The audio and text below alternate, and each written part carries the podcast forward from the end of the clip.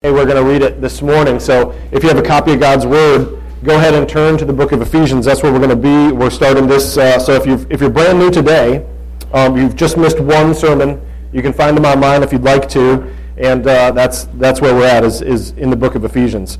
And so uh, as you turn there, last week, as a recap, we talked about this greeting that Paul wrote, just the first two verses, 1 and 2.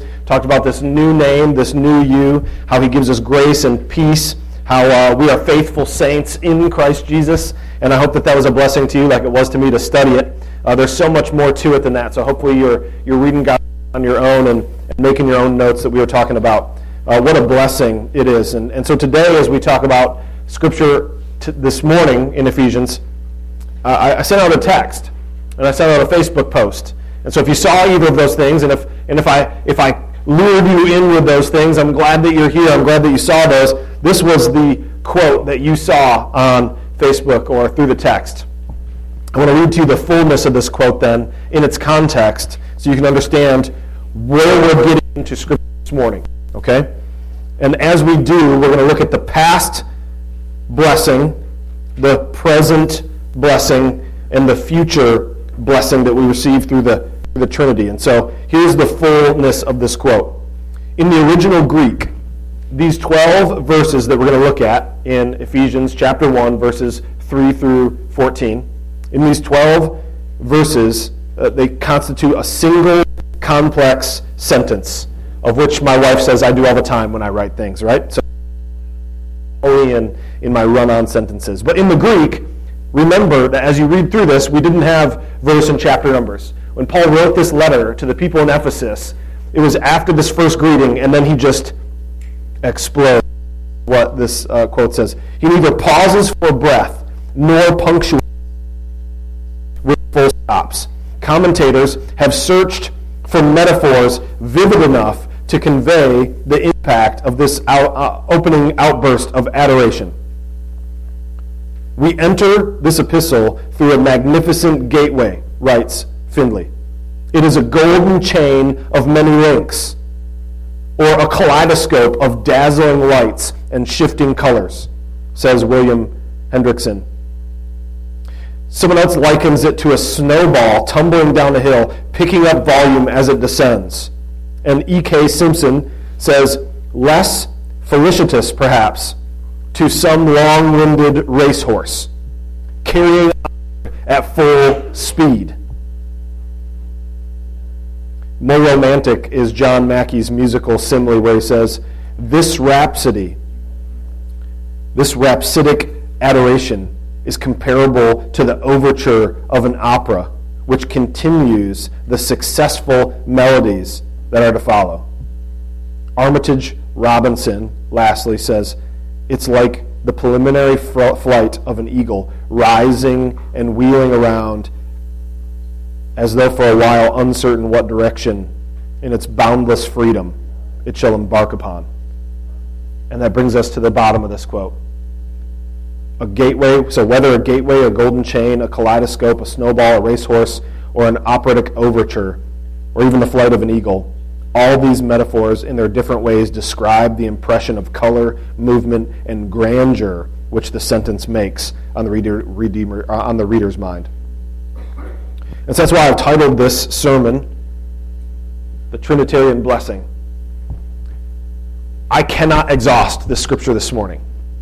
So I want to encourage you again after service, when after you've eaten, stay with us for communion and for fellowship meal. After that, go home and continue to bathe. I feel like I keep cutting out. Is that the case? Where's my uh, handheld, Drew? Up there. All right.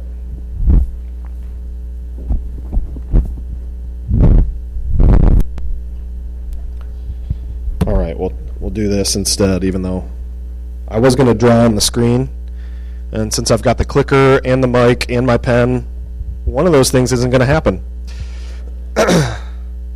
so we'll forego drawing on the screen, and you'll just have to imagine my marks, okay? But the title of today's message, Trinitarian Blessing, the inheritance of every spiritual blessing. That is what Paul's talking about. So why are we here? Why do we worship? Why do we praise? Why are you going to leave this Sunday, I hope, feeling as if you have every rich and every blessing and everything that there is to offer? Well, it's because the text says so, and that's what we're going to look at. So, without further ado, with this kaleidoscope, racehorse, snowball, eagle, let's pray. Our dearest God and our Father in heaven, as we have now gathered together to formally worship you, so we also have come together to formally hear your word. So we ask, let us be fed and encouraged in this section of Scripture as it was penned by Paul, yet inspired by you for the edification of the saints, both in Ephesus as well as us here today. So grant us open hearts that you may enter in as we sit under the public proclamation of your word. Deliver us, we pray, this very hour to a greater plane of worship, a greater plane of understanding, of joy, of peace, of love and of conformity to your holy will, for you are worthy of all of that. And it is in the blessed name of our beloved Savior Jesus Christ we do pray this. Amen. So I want to begin by telling you a, a little bit of a story. Uh, on National Public Radio, there was an interview, and on that interview, uh, they were talking about this this author who was going through a, a New York subway. Has has anybody here been to New York City and rode the subway ever? Just a handful of you. Have any of you ever seen on a TV show or a movie the New York subway system and how busy it is down there? All of us, I, I hope, at that point, right? So you can imagine this, the busyness of this. And, and the author says there was this reasonably dressed man who seemed to also be disturbed. And so this reasonably dressed man who seemed to be disturbed was walking through the crowd, pointing his finger, and then loudly proclaiming the words of choosing either you're in or you're out. And of course, everybody was taken aback by this, as this would be a very strange sight for any of us to see. And the author reports that as he was going through this busy subway station, saw all these people, he began to feel anxious as this individual was walking forward through the crowd and would continue to point at people, you're in or you're out, exclaiming that very loudly. And he began to feel anxious, wondering him to himself, which will he say? And then it struck him that it was so ridiculous for him to feel this way, like, in and out of what? What do I win? What do I gain? What do I lose? Why do I even care? But he couldn't stop the feeling. And so, as you can imagine, as this man continues to make his way through the crowd, towards him, his anxiety is building and is building. He didn't seem to have any rhyme or reason. Black, white, rich, poor, male, female. He would just, and, and, it, and it would be random. It wasn't just you're in, you're out, you're in, you're out. Sometimes it would be you're in, you're in, you're out. And then three more you're outs, and then you're in. And it seemed to have no rhyme or reason. And so his anxiety, as he's continuing to hear this, is building, and it's building until eventually the man comes to him, points his finger directly at his chest, and exclaims, You're in. And a sense of euphoria, he reports, washes over him as he was one of the few, one of the chosen.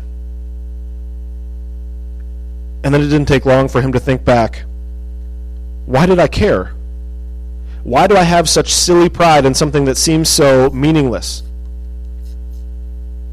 Well, what we're going to talk about today is when God the Father Almighty, from eternity past to right now in this room to eternity future, with an outstretched hand, points at you and I pray for you that he would say, You're in. What I'm talking about is first thing in this point of this section of Scripture is the past blessing of election.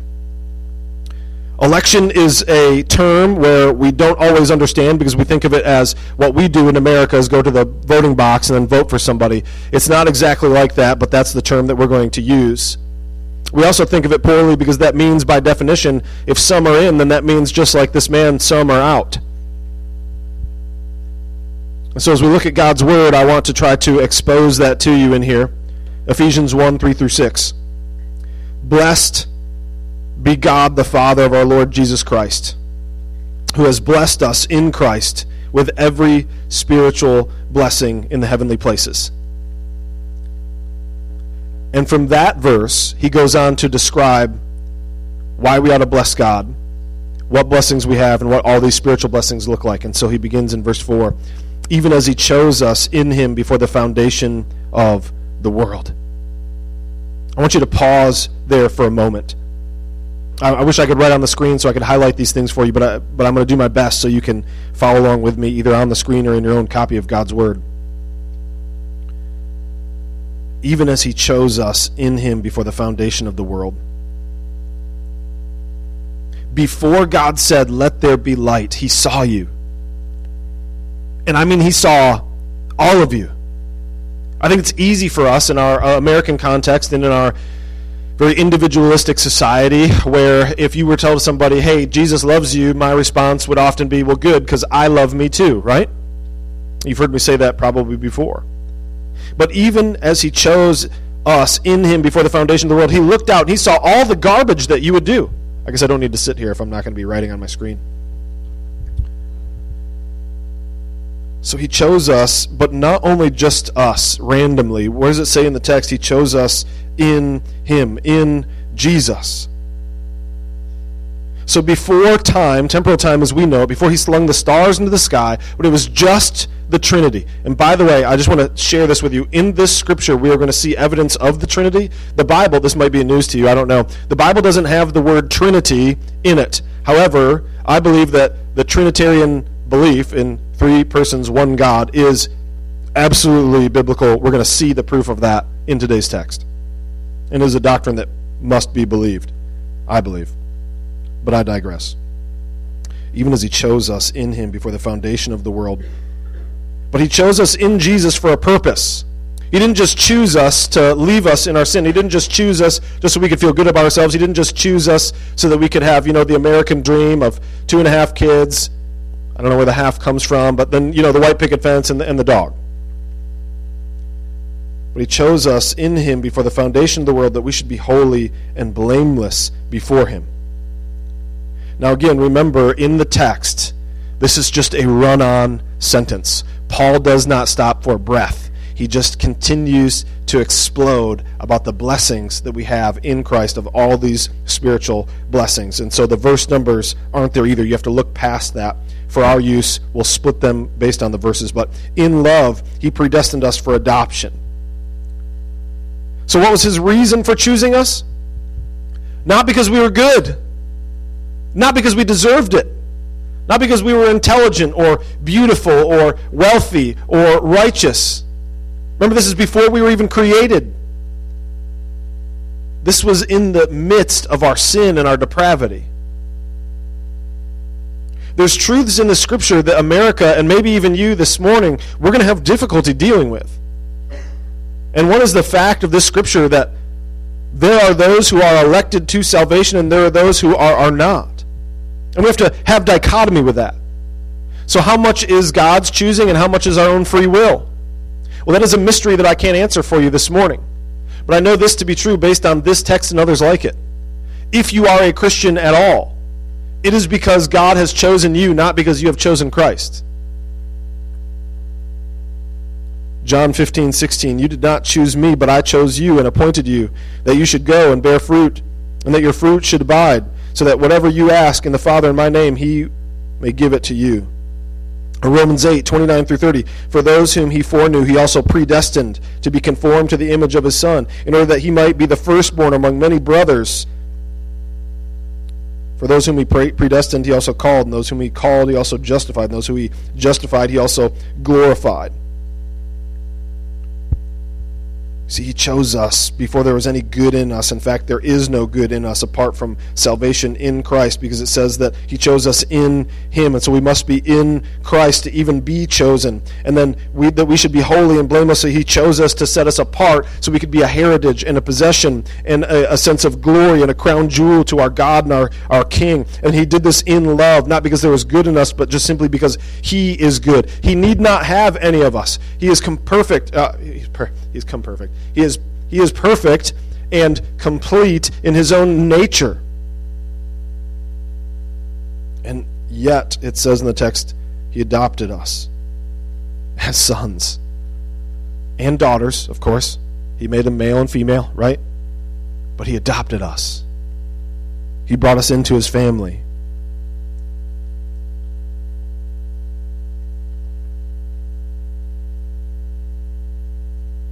through Jesus Christ according to the purpose of his will. And so his will is going to be done on earth just as it is in heaven. So we're supposed to pray for that, but that will be the case. One day it says here, as we continue through and we see the present blessing and the future blessing that we're going to talk about through the Trinity here, we're going to see that all those things are going to find their culmination and their fruition one day. And that the purposes of God's will will not be thwarted and they cannot be thwarted. And all this, it says in verse 6, is to the praise of his glorious grace with which he has blessed us in the beloved.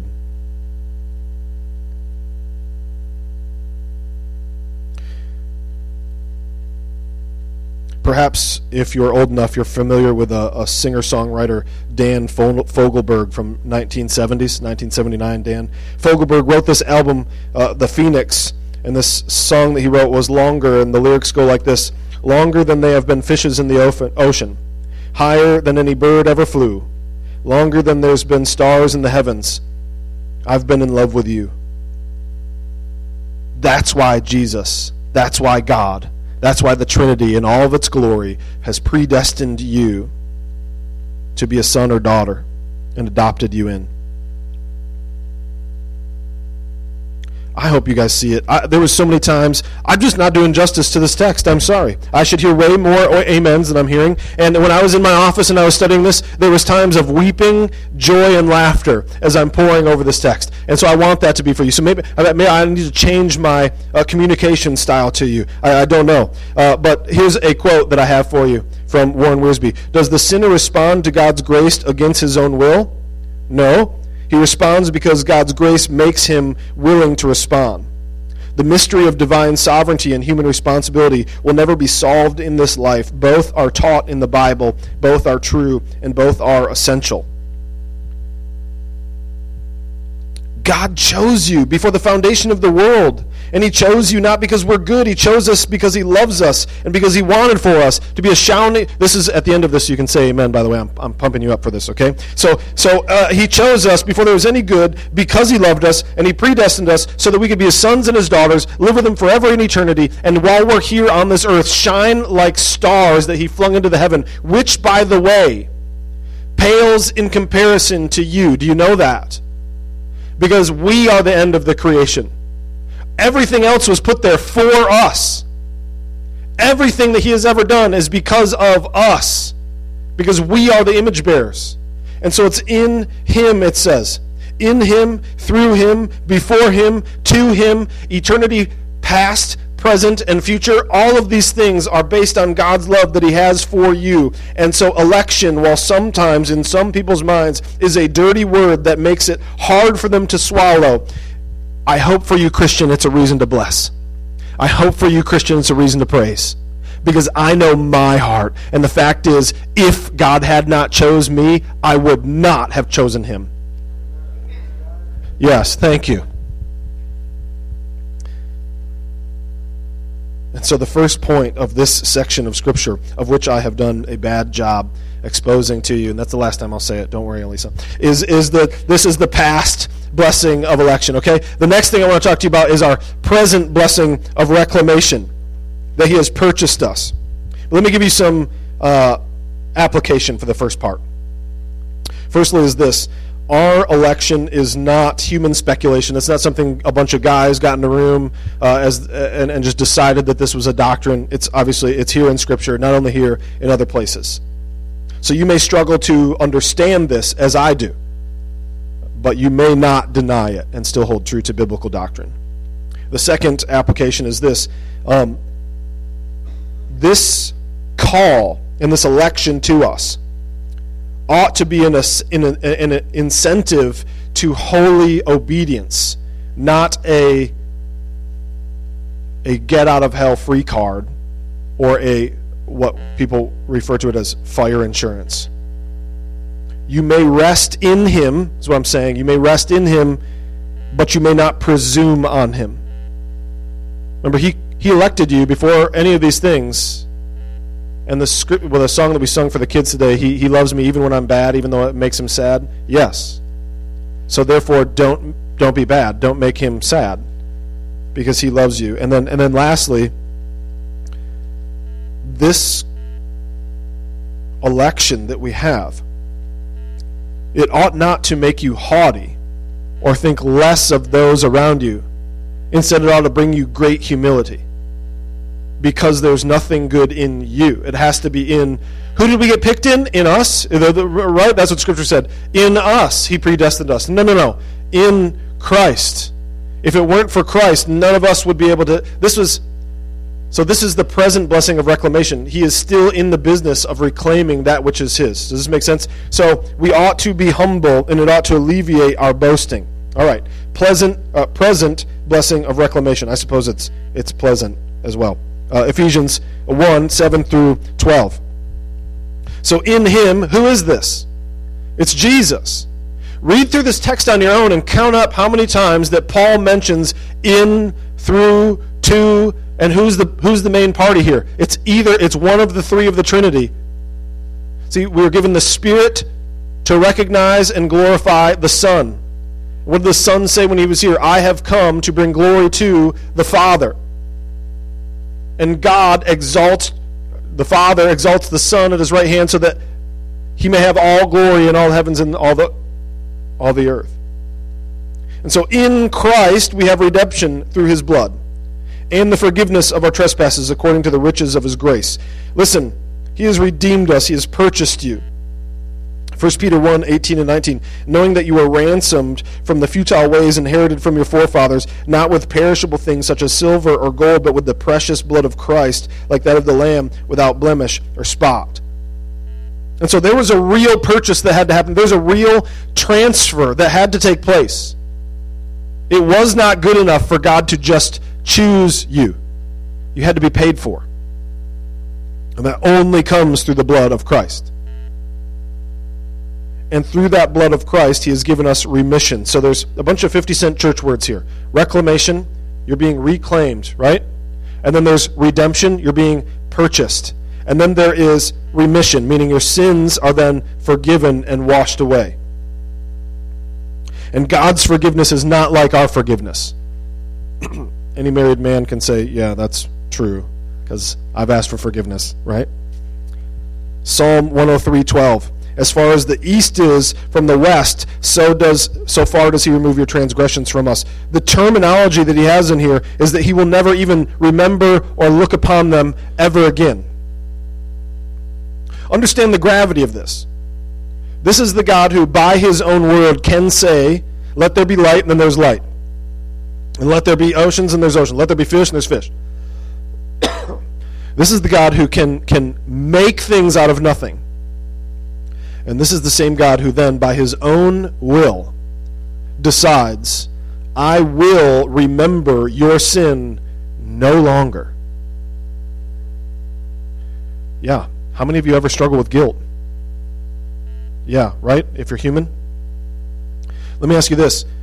Don't raise your hand I'll, I'll raise mine for you.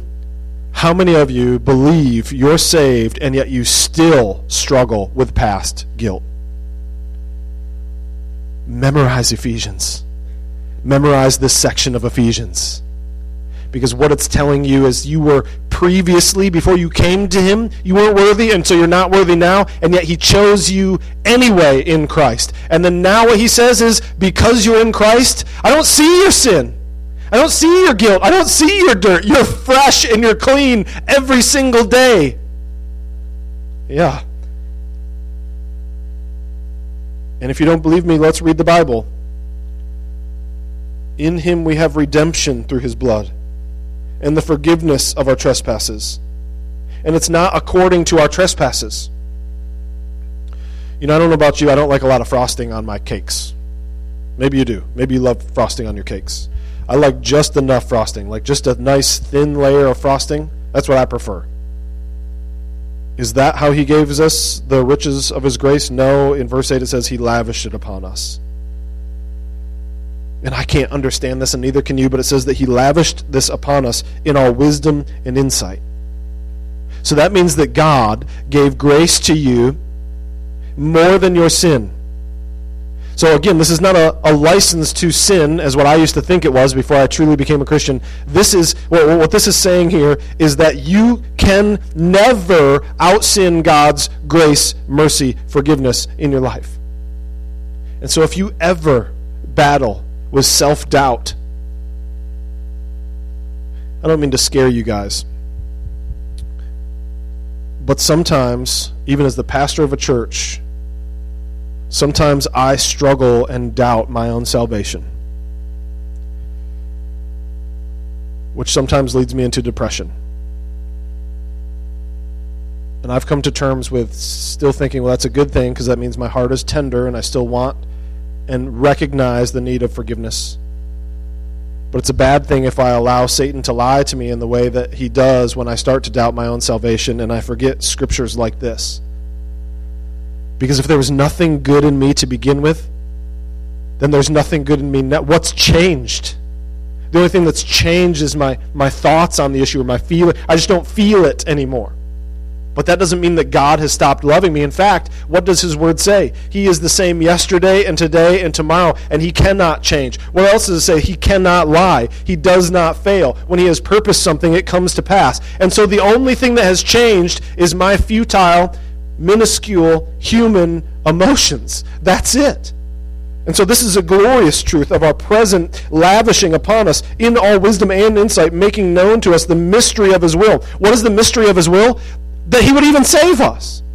And that through that, He's going to, rec- he's going to reclaim all things, not just you and I, but the entire globe. Every single spider web will be made glorious in the end. According to the purpose, uh, making known to the mystery of his will, according to his purpose, which he set forth in Christ.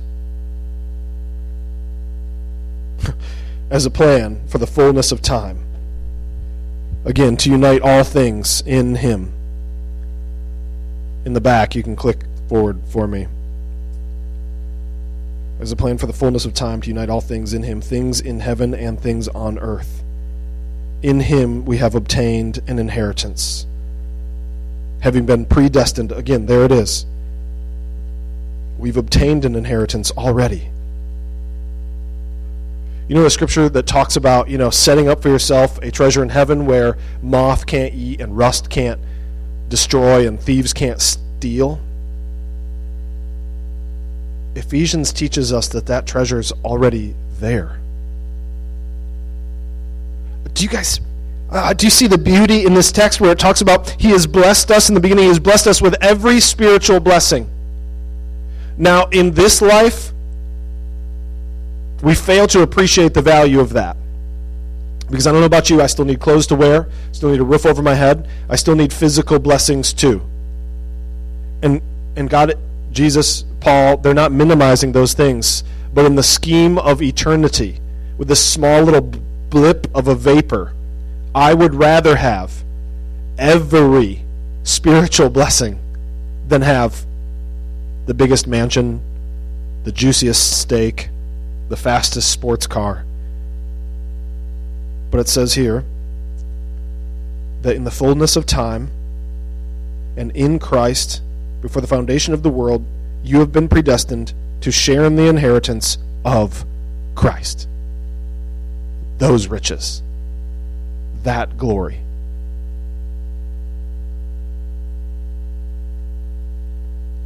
What is that? Like emoji, right?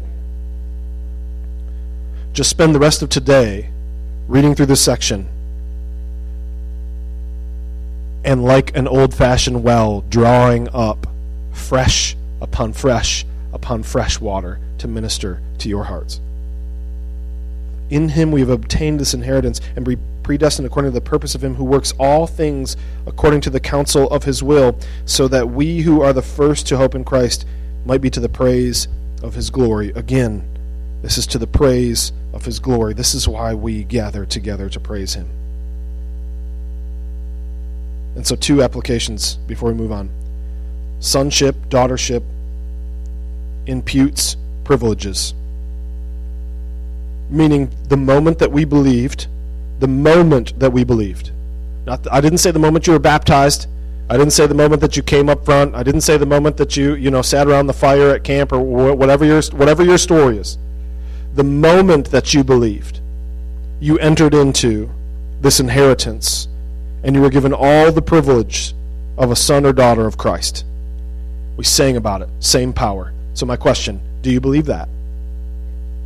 Well, you say yes. You're all nodding. But we need to be reminded, don't we?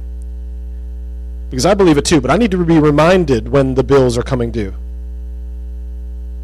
I'm just using illustrations. You guys take care of me fine. Don't start talking after this. Oh, pastor needs a raise. That's not what I'm saying. Okay? I'm just relating.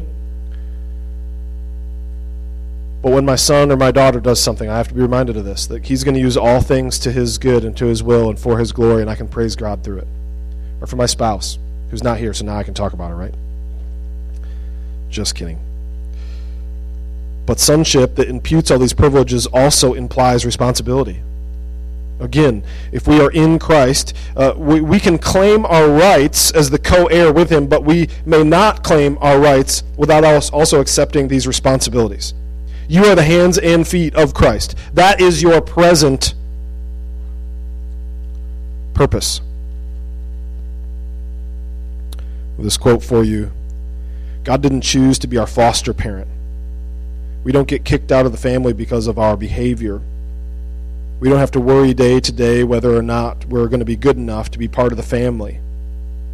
In His infinite kindness, God made us a permanent party of His family. Nothing can undo the legal procedure that binds me to Christ. But we have a saying in my family. If you ask Asher, he'll tell you. So if you join us for communion afterwards and you're eating, you can, you can ask Asher, ask him, say, What does it mean to be a gruss? And he'll tell you. And the reason he knows is because I've instilled that in him. So, what does it mean to be a Christian? Because it means to live like Christ. And so, lastly, our future blessing of unification. This future blessing of unification. Now, now in this text, we're going to look at, we're going to see all three of them. We've seen the Father. The Father chooses you. The Son redeemed you.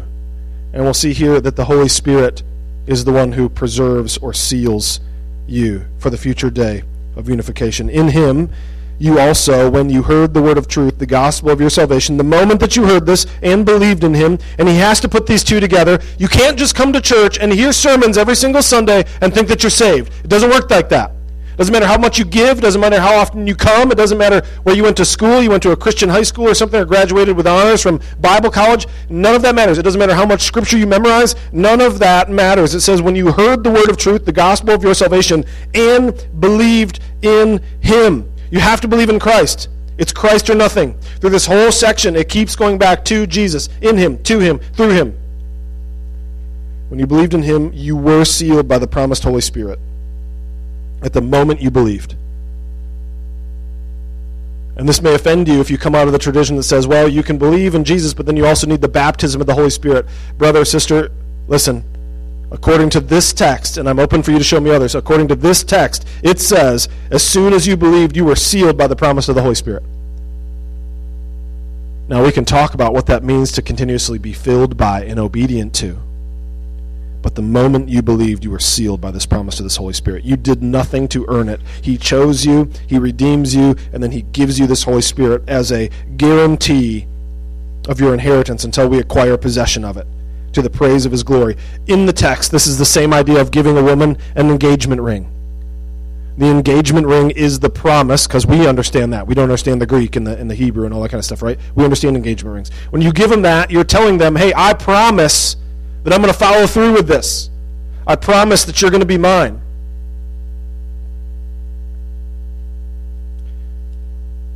I, uh, I like this quote, so I, I want to make sure I have time to read this to you.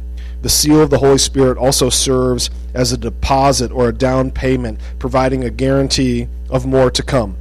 It is the initial installment of a believer's future inheritance. This initial installment of the Holy Spirit is a little bit of heaven in the believer's lives with a guarantee of much more yet to come. I love that. It's an initial installment of the Holy Spirit as a little bit of heaven in the believer's lives with the guarantee of much more yet to come. Amen and amen. The Holy Spirit gives us insight into the things of God. It deepens our affections with God. It empowers us to live for God. It reveals to us the plans and the will of God. 1 Corinthians, the natural person does not accept the things that are of the Spirit of God, for they are folly to him, and he is not able to understand them because they are spiritually discerned. And if you have the Spirit, then Romans says the Spirit himself bears witness with our spirit that we are children of God. This is a beloved truth that we are in the Trinity blessed with every spiritual blessing. Meaning there is no, absolutely nothing more that God can possibly give you than what you have already received in Christ Jesus. Now, as we live out our lives, that might look differently to all of us. And, and I hope if I'm stepping on your toes this morning and you're saying something to me like, okay, if that's true, Pastor, then why does so and so die? Or why do I have cancer? Or why is this? Or why is that? Or why did this happen to me? Or why is that? Listen, brother sister, I, I, I can't answer all those questions to you. How come Joseph went to prison and got charged falsely for rape that he didn't commit? How come Shadrach, Meshach, and Abednego had to get thrown into the fiery furnace? How come Moses was stuck with a people who were hard headed when he was being faithful? I, I, I, don't know. But what I can tell you is that according to this scripture, both in the past, in the present, and in the future to come, we are blessed beyond measure. And it is all from, through, and to Christ Jesus. And so, lastly, I want to talk to you about the scope of this Trinitarian blessing. We've talked about it being past and present and future. So very quickly, I just want to share with you the scope of this Trinitarian blessing is it is active, it is powerful, and it is eternal. Eternal. And so if you don't feel it, just understand that it is there. It is working. It is powerful because it has to be, because God has proclaimed it. And it is eternal because, as that text just said, that's just a little bit of heaven with a down payment for that which is to be future. And so, as I have said before, I encourage you to look this over more and more. And the reason I encourage you to do that is one more quote from a man named John Stott, which is this. As we've read through this text, he says, At this point, it may be wise to pause a moment and consider how much all of us need to develop Paul's broad perspective. Let me remind you that he was a prisoner in Rome not indeed a cell or a dungeon, but still under house arrest, handcuffed to a Roman soldier. Yet, though his wrist was chained and his body was confined, his heart and his mind inhabited eternity. He, he, he, he peered back before the foundation of the world and onto the fullness of time and grasped a hold of what we have now and ought to be now especially in light of those two eternities. As for us, how blinkered is our vision in comparison with this? How small is our mind? How narrow are our horizons? Easily and naturally we slip into the preoccupation with our own petty little affairs. But we need to see time in the large of light of eternity and our present privileges and obligations in the light of our past election, our future perfection.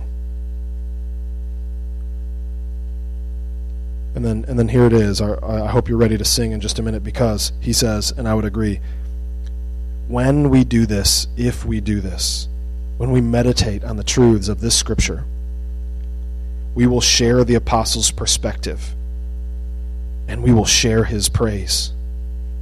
For these doctrines have to lead to doxology as well as to duty.